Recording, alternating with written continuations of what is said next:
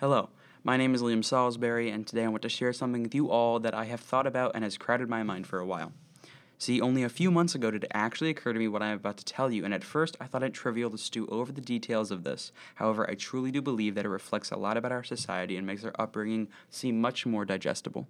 When we are children, we are expected to do so little, and the majority of parents accept this to be how they also treat their toddlers. However, once we reach a certain age, the expectations from our peers and parents become unimaginably strong, and most can't even keep up it sometimes. This is why, in my opinion, we have seen a major increase in depression and anxiety among teens. But this idea about expectations becoming crazy once we reach a certain age is not new, and I've known about it for a while. What I realized all these months ago was the application of the law of diminishing returns on our lives as we age. This law states that at a certain point, all things start to give less and less substantial returns after a large increase and this can be applied to our lives as a whole. As we age into teens, our parents expect so much from us and want us to be the best that we can be in all areas. When we are starting to become adults, nearing our college education and or our real lives, our parents become less and less engaged.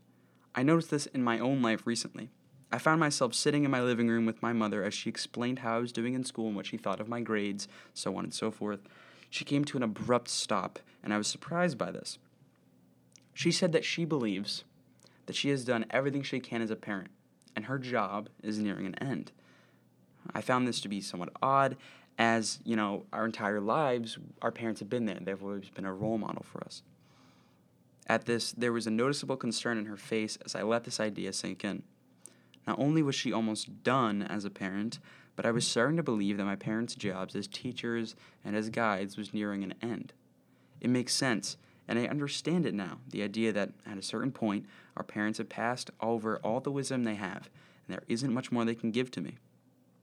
In a way, it's sort of depressing to think about how your parents are teachers and guides for so long and you rely on them for so much, but at a certain point, there's not much more they can do, and they're starting to become individuals just like you. In a way, I feel as if we're all learning from this. Our parents are learning from us as we are learning from them until the roles almost switch. Our parents start to learn from us how we are starting to regain the control that we once had as toddlers, as we could seize a room with just our presence, and they're starting to look at us from a different angle.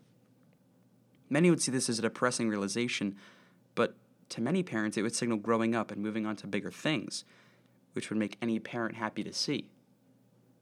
In general, what I'm trying to say here is that your parents are not always going to be there, and every kid knows this, but do your parents know it? And that's what it's really important to realize is that as we age, our parents' experience will also gain greater.